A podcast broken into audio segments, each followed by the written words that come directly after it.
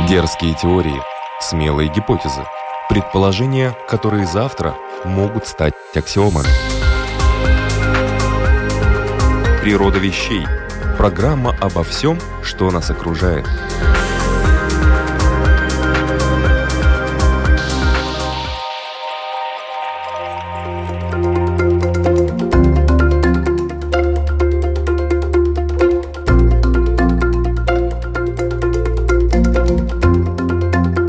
Приветствую вас, любители узнавать новое об уже известном. Это программа «Природа вещей» и ее ведущая Людмила Вавинска.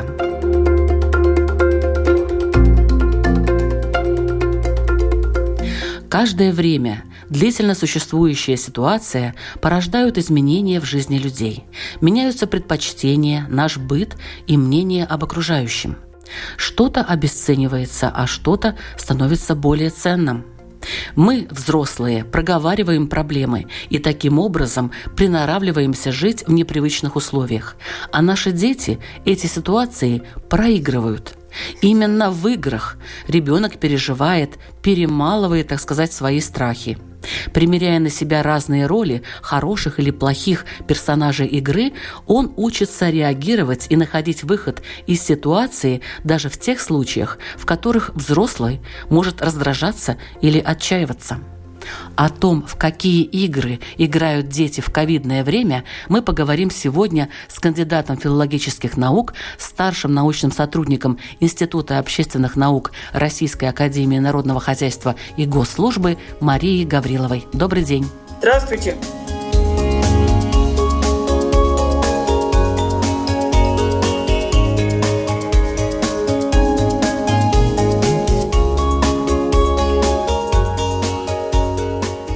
Чем вообще обычные игры отличаются от тех, в которые играют дети в особое такое вот сложное время, ну, например, в ковидное время? В чем уникальная ситуация с игрой в ковид? На самом деле они не так уж и сильно отличаются от тех игр, в которые дети играют в обычное время. Кроме того, что какая-то новая реальность вносит в игры детей какие-то новые имена, названия, сюжеты и темы. Но, по сути дела, игра может быть даже и не меняться, а меняться только название ролей. Ну, например, дети играют в доктора, и в обычное время, когда наступает пандемия, и они много об этом слышат и наблюдают, они начинают играть не просто в доктора, а в доктора, который лечит ковид. Или, если они особенно невротизированы, они могут даже играть не в доктора, а в смерть от ковида. Как бы разыгрывая вот эту ситуацию, примеряя на себя пытаясь как-то себя ощутить внутри этого и выработать свои, свою оценку всей сложившейся ситуации. Или же дети во все времена играют в салочки, догонялочки, жмурки, прятки, но когда начинается какая-то новая ситуация, они придумывают для водящего другое имя. Это будет коронавирус или еще какой-нибудь другой персонаж, который связывается с опасностью. И таким образом игра будет трансформирована. Хотя это, по сути дела, та же самая игра, какая была раньше. Поэтому мы э, не можем сказать, что появляются какие-то совершенно принципиальные новые игры. Не так-то уж и легко э, на самом деле ввести в обиход. Не так-то уж это часто получается, когда вводится в обиход какая-то совершенно новая, никогда ранее не виданная игра. А скорее мы наблюдаем просто приспособление уже существующих привычных игр под новые реалии для того, чтобы как-то новую, непривычную, беспокоящую ситуацию вписать э, в свою картину мира, как-то от нее отстроиться, занять какую-то позицию внутри этой ситуации и примерить на себя разные роли и разные модели поведения, которые э, ребенку в данный момент доставят, приведут его обратно в ситуацию контроля над ситуацией и какой-то комфортной позиции внутри этой ситуации. А когда ученые вообще обнаружили, что вот есть такие особые ковидные игры, когда ученые обратили на это внимание, наверное, количество перешло в качество, да? Уже везде появились какие-то какая-то информация от родителей о том, что вот мой ребенок там неожиданно рассказал про какую-то игру, или это раньше было замечено, когда вот только-только начались эти проблемы с э, локдаунами, с самоизоляции и подобным вещам? Но это не то, чтобы заметили ученые прямо, это заметили все. потому что это действительно стало всем видно и заметно. Об этом очень много писали в первые же месяцы, когда начался по всему миру как это, череда локдаунов и карантинов.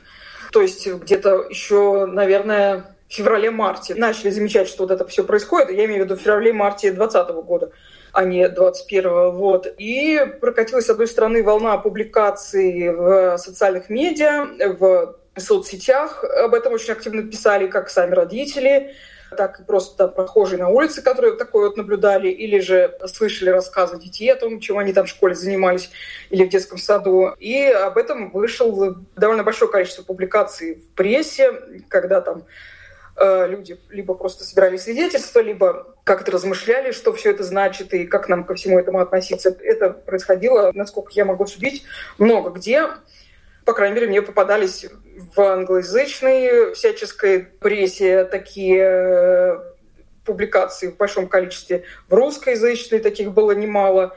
Потом начали уже люди, которые интересуются играми, и детьми собирать э, такого рода материалы. Я видела, что вот австралийские ученые сделали такой как бы проект по сбору свидетельств о том, в какие игры играют и как играют дети во время пандемии и локдаунов. Они просто такой кол объявили, чтобы люди им присылали, или, может быть, даже сами дети записывали аудио, какие-то свои рассказы о том, как вот все это происходило. Ну и, соответственно, я как человек, как исследователь, который давно уже достаточно занимается изучением народных игр, тоже не могла этим не заинтересоваться и тоже стала собирать материал на эту тему, в том, что касается русскоязычного интернета. Природа вещей – от малых до самых больших, от известных до самых загадочных, от простых до самых сложных. В подкасте и на Латвийском радио 4.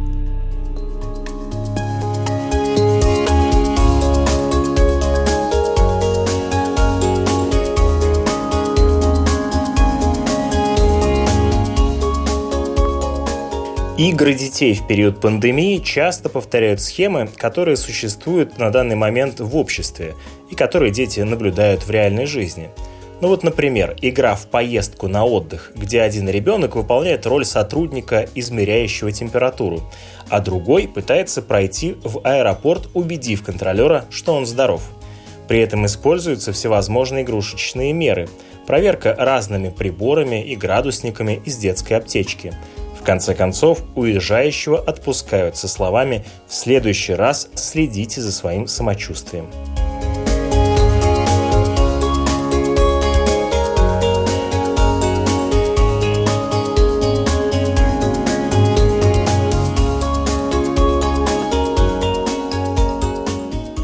А вот интересно, как родители вообще расценивают такие игры своих детей? Они беспокоятся по этому поводу, или им это нравится, или просто с любопытством наблюдают?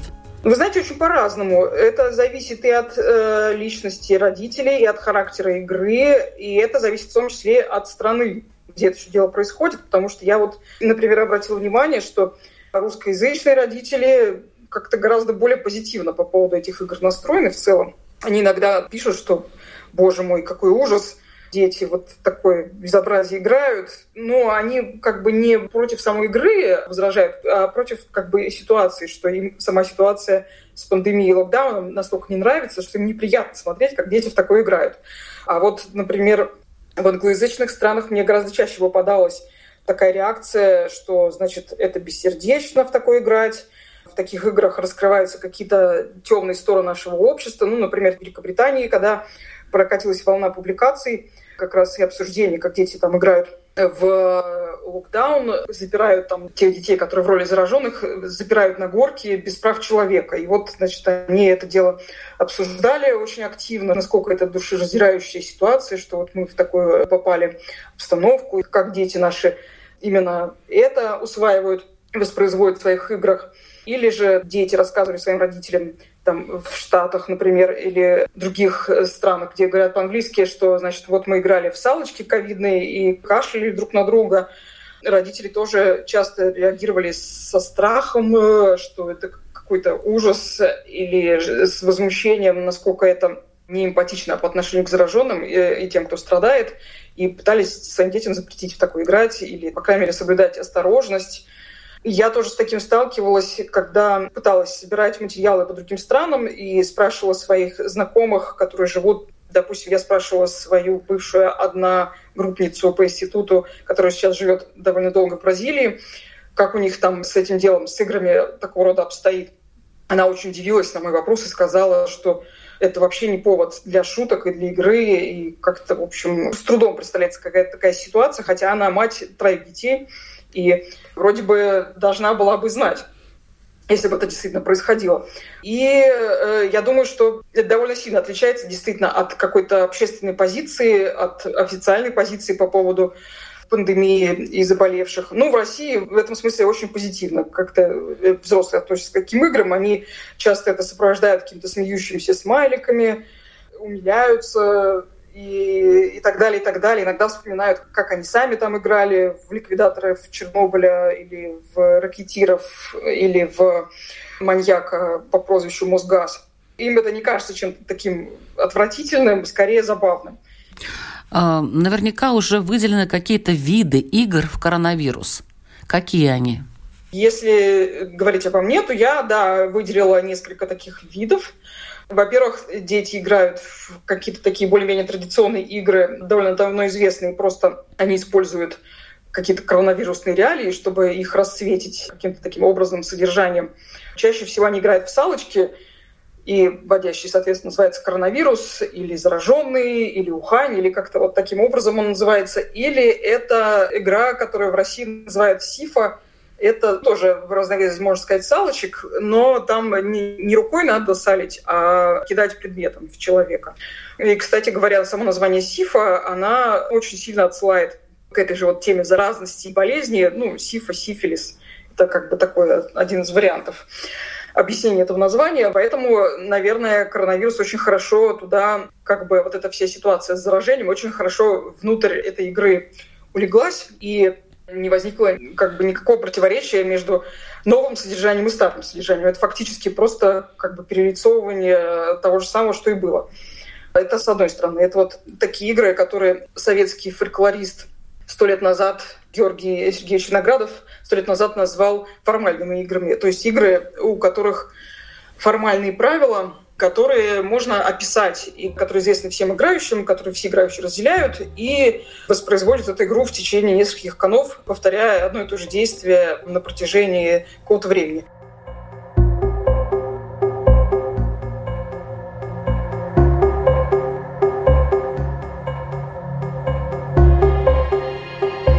есть еще игры, которые он называл по-моему, имитационными, но я их называю скорее фантазийными, то есть это какая-то ситуация такая воображаемая, которую ребенок просто реализует в действии. Он действует в этой игре как будто вот это происходит и, соответственно, свою какую-то роль реализует. И такие игры гораздо более разнообразны. Там ребенок может себе представить и врачом, который излечивает, и больным, или он может себе представить как такое, ну, не знаю, бог-демиург своего маленького мира, где он, например, игрушки заставляет действовать по правилам, строит, например, ресторан и заставляет их надевать масочки, или заставляет их мыть руки, дезинфицироваться, или же кладет их в больницу. Они там, значит, у него болеют, он их излечивает, или они у него умирают от ковида. Или он может сделать модель коронавируса, нарисовать рисунок или слепить из пластилина, или взять просто массажный шарик с шипами, представить себе, что это коронавирус, и что-то с ним такое сделать либо его там как-то наказывать, запирать, или наоборот себя идентифицировать с таким вот агентом вредным и заражать других. Это вот другой способ играть в коронавирус. Интересно, что я не знаю, честно сказать, есть ли такие аналоги в других странах, но в России интересно, что дети, когда играют в формальные игры, вот, то есть с догонкой, с осаливанием, заражением и тому подобным, они в некоторых случаях как бы в качестве главного злодея в игре расценивают не только вот сам коронавирус, но и, например, власть, которая заставляет людей сидеть по домам и преследуют их за то, что они нарушают карантинный режим. То есть главным злодеем, догоняющим игроков, оказывается полиция, а не коронавирус, например. Такие варианты еще есть. Изображение подобной ситуации в игре. А как распределяются роли? Знаете, как раньше, еще, наверное, после войны, дети хотели все быть красноармейцами, нашими так называемыми, а никто не хотел быть немцами, фашистами и так далее. А вот в этой ситуации как распределяются роли и кто, ну, скажем так, в кавычках, выигрывает вообще вот в этих играх?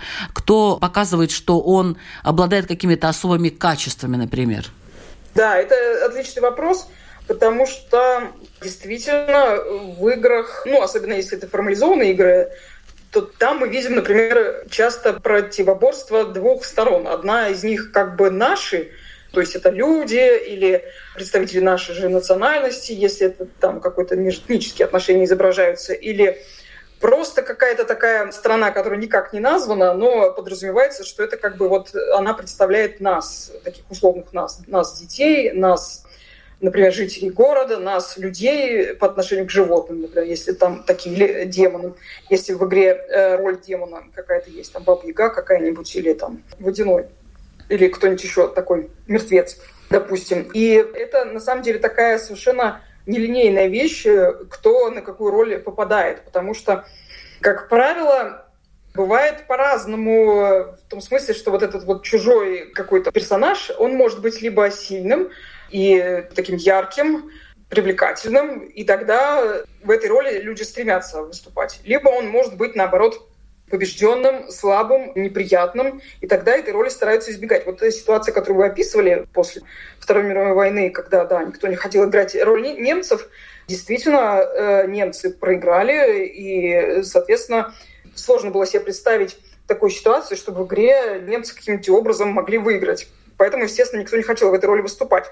Но можно себе представить э, ситуацию, и такие ситуации в играх тоже отражаются, более старых времен, которые я изучала, когда вот этот вот чужой какой-то пришлый элемент скорее воспринимается как что-то такое более стильное, более престижное. Ну, там, допустим, это какие-нибудь то, что мне попадалось в начале там, 20 века, конце 19 дети, например, в казачьих станицах могли играть в допустим, там, мирных жителей станицы и каких-нибудь черкесов, которые на них нападали. И, соответственно, этими черкесами, как правило, оказывались мальчики. То есть эта роль была более престижная. А роль э, мирных жителей станицы изображали девочки, которые, значит, подвергались какому-то такому нападению и агрессии. То есть вот этот персонаж, как черкес, воспринимался как более сильный персонаж, поэтому в его роли хотели выступить, хотя он и чужой, хотя он как бы и отрицательный.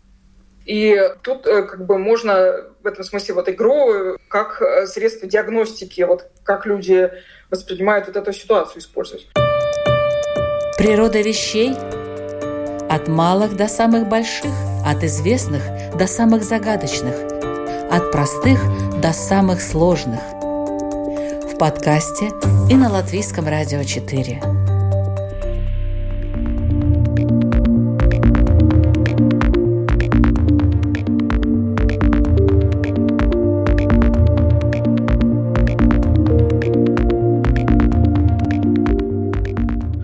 Видим в играх с коронавирусом. Коронавирус, с одной стороны, это какой-то злой персонаж, э, опасный, но в русскоязычных играх этот персонаж одновременно с тем привлекательный, и дети хотят в его роли выступать, потому что он оказывается сильнее, потому что он побеждает. Но надо сказать, что вот эти игры все, они относятся к 2020 году, который я исследовала. А в 2021 году многие из них уже потеряли какую-то свою такую актуальность. Видимо, к ситуации привыкли, она нормализовалась, люди уже заняли по отношению ко всему этому какую-то позицию, и уже не, не нужно было так остро вот это все перерабатывать. Поэтому вот эти ощущения, вот это вот желание примкнуть к сильной стране, хотя она и отрицательная, это все скорее характерно для первого года пандемии, когда было больше сомнений в своей какой-то состоятельности, в возможности пережить эту ситуацию, возможности как-то побороть все вот это. Поэтому, во всяком случае, русскоязычным детям комфортнее было присоединяться к отрицательной, но сильной стране. И поэтому многие писали, очевидцы подобного рода игр, что кто-то бежит и с радостным криком «Я коронавирус, я сейчас вас всех убью!» пугал окружающих. И это было интересно детям и приятно. Видимо, просто им хотелось как бы чувствовать себя более сильными, чувствовать себя беспомощными. А кто еще может быть персонажем игр? Вот э, я знаю, что дети еще и в самоизоляцию играют. То есть это не догонялки, не салочки, не тот, кто сильнее, а как бы умение находиться где-то, наверное, без контактов, без внимания, пробовать себя вот такой роли. Игра в самоизоляцию, она не так много примеров вот этой игры было мною поймано, ну, в отличие там, от Сифа и Салочек, в нее не так активно играли, и у меня даже в какой-то момент сложилось такое впечатление, что это описание взрослые друг между другом распространяли в большей степени, чем наблюдали в реальности. То есть это просто игра, которая, может быть, кто-то действительно увидел, а может быть, кто-то присочинил, и им все это, все это описание понравилось, и вот они друг другу рассказывали о том, как дети в это играют. А насколько реально дети активно в это играли, еще вопрос. Эта игра была как бы создана по модели игры в уголки. То есть там есть какие-то такие очерченные пространства несколько, и нужно перебегать между ними, стараясь занять место, чтобы тебя по пути из одного пространства в другое не поймал водящий. Этим водящим была полиция. Именно полиция оказывалась там каким-то таким отрицательным героем. Но в некоторых случаях вводилось такое слово защитное, не чур меня, а в России это Конституция или что-нибудь такое. То есть вроде как, почему и нравилась вот эта вся игра взрослым. Э, описание этой игры нравилось взрослым, потому что оно как раз очень говорило про актуальную политическую повестку, которую люди обсуждали. Поэтому они это описание распространяли. Не столько потому, что оно было действительно популярной, эта игра, сколько потому, что взрослым было интересно рассказать о том, что вот видите, даже дети реагируют на то, что у нас происходит. И э, в некоторых случаях еще был зараженный, как персонаж этой игры. Он носил такую сумятицу и пытался заразить уже полицейских. То есть уже управа находилась со стороны коронавируса на власти, которые ограничивали людей в их свободном передвижении. Там вот такая ситуация с этой игрой.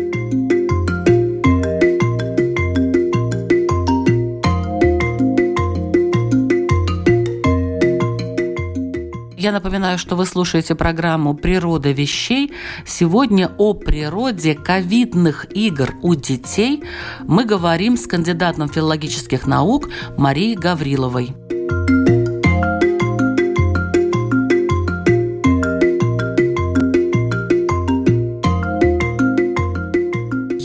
Еще игры, которые связаны с тем, что дети видели дома. Ну, допустим, работа на удаленке. Ребенок, естественно, не работал, но он мог изображать работу на удаленке.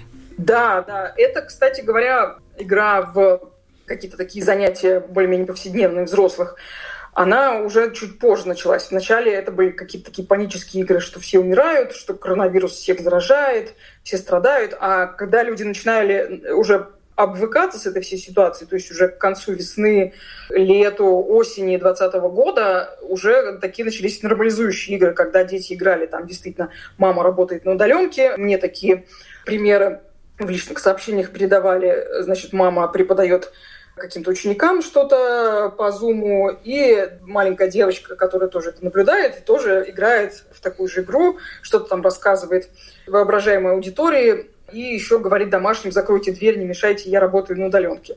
И, например, они могли играть в стояние в очереди социальной дистанции, выстраивать игрушки, что они, значит, стоят в очереди на кассу в супермаркете и соблюдают при этом социальную дистанцию. Или они учат свои игрушки соблюдать меры индивидуальной защиты, мыть руки, носить маски, показывать QR-коды, может быть, даже, хотя мне такая игра, кстати, не попадалась, но вполне могли в это играть.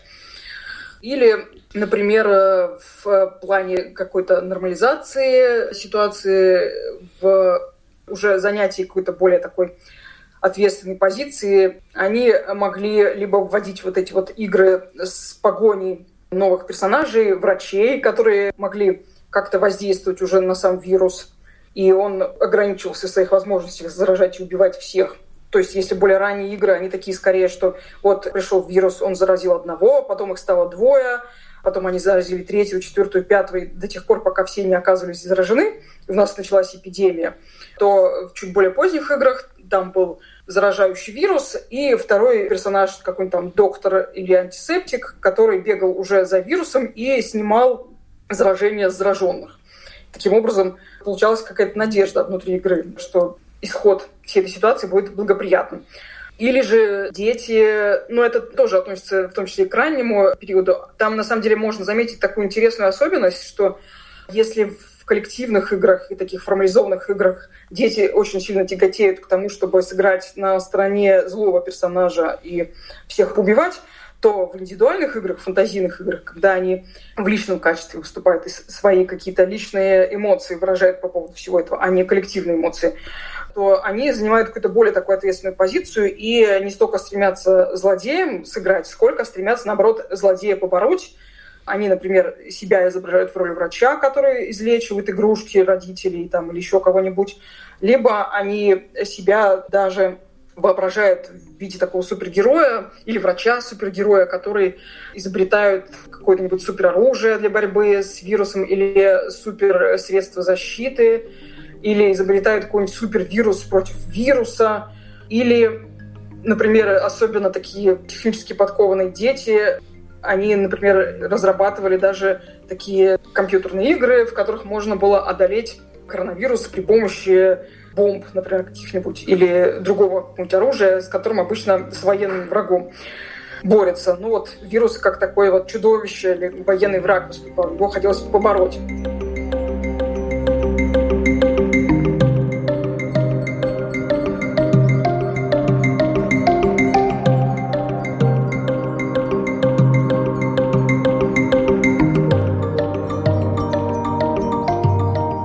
Сам образ вируса детьми может восприниматься по-разному. Например, по рассказам одной мамы, ее дочка объясняла ей разницу между ковидом и коронавирусом. Последний оказался злее и опаснее. Он не дает дышать, и от него можно умереть. А ковид, по мнению девочки, более легкое заболевание, когда можно немножко полежать в кровати, и все пройдет.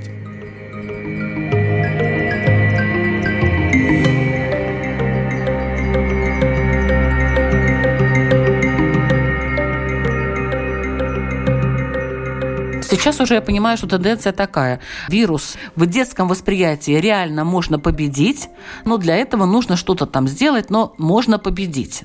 Да, это тоже от страны к стране. Я думаю, что менялось, и было бы очень интересно посмотреть, как это менялось в других странах, и сравнить между собой. Но у меня, к сожалению, не было такой возможности. У меня в основном есть данные по русскоязычному интернету. Ну, там не только Россия, там и другие страны, где по-русски тоже говорят выступают. И действительно можно там по времени смотреть, что если вначале были даже такие игры, как игра в панику, даже не просто в коронавирус, а просто в панику, когда все бегают значит, по площадке с криками «А, коронавирус, мы все умрем», то чем позже, тем как-то вот получается, что и общество, и дети, как часть общества, ощущают какую-то свою агентность, какую-то свою власть над ситуацией и чувствуют, что могут что-то с ней сделать в том или ином виде. И причем эти способы борьбы с врагом все более и более такими человеческими, все более ответственными оказываются. То есть это уже какие-то врачи, больницы,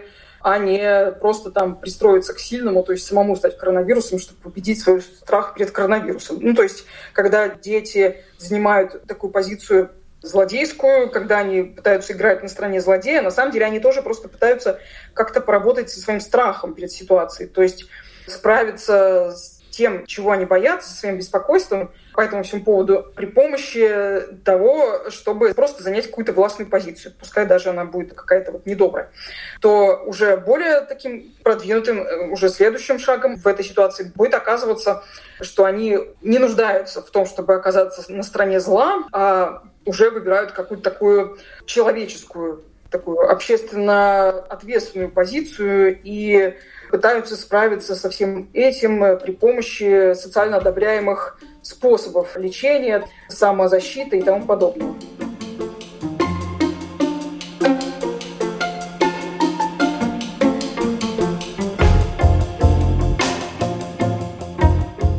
Дети учатся на примерах своих сверстников быть более ответственными по отношению к тому, кто рядом.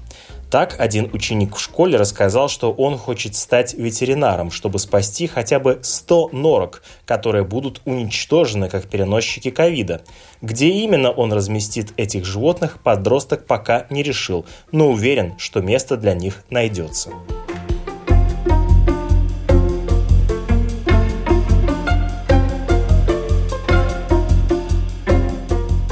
Есть еще такой феномен, как ответственность детей за использование каких-то мер безопасности. Причем ответственность такая. Дети негативно относятся к людям, которые не соблюдают эти меры безопасности. Такое тоже выяснено, насколько я поняла. Они возмущены тем, что некоторые не соблюдают дистанцию, не носят маски, не вакцинируются. Да, но тут мы уже говорим о чуть более старших детях. Все-таки вот игры в коронавирус. Тут речь идет о детях более младших возрастов, старших групп детского сада и младших классов школы то дети уже по мере приближения к подростковому возрасту уже начинают как-то по-другому работать со своим опытом и по-другому осмыслять то, что с ними происходит. И мы с коллегами по нашей лаборатории теоретической фольклористики в Институте общественных наук РАНХИКС участвовали в исследовательском проекте, который как раз был посвящен тому, как подростки воспринимают всю вот эту вот ситуацию изоляции, пандемии и так далее, и так далее. Мы у них брали интервью и спрашивали, что они думают по поводу средств защиты, как вела себя их члены, другие члены их семьи, как они оценивают поведение других людей и много-много других вопросов. И действительно, многие из них нам говорили о том, что их возмущает, что взрослые довольно безответственно относятся к всему этому, в том числе, например, их родители, считают, что можно не надевать маску лишний раз, и что можно как-то наплевательски относиться к собственной защите, не делать прививки и так далее, и так далее. И они выступают такими агентами просвещения и контроля со стороны общества. Я думаю, что это, с одной стороны, потому что у них более разнообразные источники информации, то есть если взрослый в, значительной степени ориентируется на то, что говорят по телевизору, а по российскому телевидению часто довольно противоречивая информация дается, то дети скорее получают свою информацию самостоятельно из источников различных в интернете и самостоятельно ее оценивают, сравнивают то, что там говорится, и самостоятельно делают выводы из этого всего. Кроме того, с самого начала пандемии была такая информация, что молодежь и дети как-то меньше болеют, а взрослые болеют больше, поэтому молодые люди и подростки, они не очень боялись за себя и за свое здоровье, а зато боялись за здоровье своих старших родственников, родителей, особенно бабушек и дедушек. Поэтому они вот чувствовали такую свою ответственность за них и считали своим долгом, многие из них действительно, если соблюдать меры безопасности не столько ради самих себя, сколько ради старших членов своей семьи. И с этой целью они и сами старались соблюдать эти меры и убеждать своих старших соблюдать эти меры. И вот негативно относились к тем членам общества, которые к этому делу относятся безответственно и наплевательски. Наши наблюдения за всем этим вот такие были. Иногда стоит прислушаться и к своему ребенку, правда? Периодически он бывает мудрее нас, взрослых. Это правда, да. Я как мать и как преподаватель в нашей академии могу свою точку зрения по этому поводу сказать, что действительно, да, наши дети во многом продвинутее, умнее и ответственнее нас оказываются.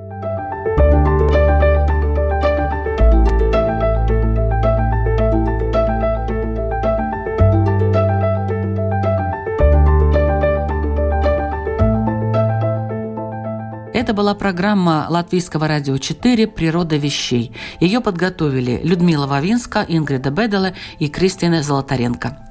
Сегодня мы вместе с кандидатом филологических наук, старшим научным сотрудником лаборатории теоретической фольклористики Института общественных наук Российской академии народного хозяйства и госслужбы Марией Гавриловой обсуждали феномен трансформации игрового сознания детей в период пандемии. Спасибо, Мария, я уверена, что ваши исследования дадут повод для размышления не только филологам и социоантропологам, но и специалистам других областей знаний. Спасибо вам. А вы, уважаемые радиослушатели, можете найти еще много интересных выпусков «Природы вещей» на страничке lr4.lv. Например, совсем недавно вышел в эфир эпизод о внутренней речи. С кем это мы говорим не вслух – есть программа о левшах и правшах. Зачем это деление нужно природе? О пограничных состояниях психики, что об этом известно ученым, и о масках как особых атрибутах общества в истории и политике. Об этом и многом другом также в пяти самых популярных подкастах. «Природа вещей. Изучайте мир вместе с нами» Латвийским радио 4. Это не только интересно, но и очень увлекательно. До встречи!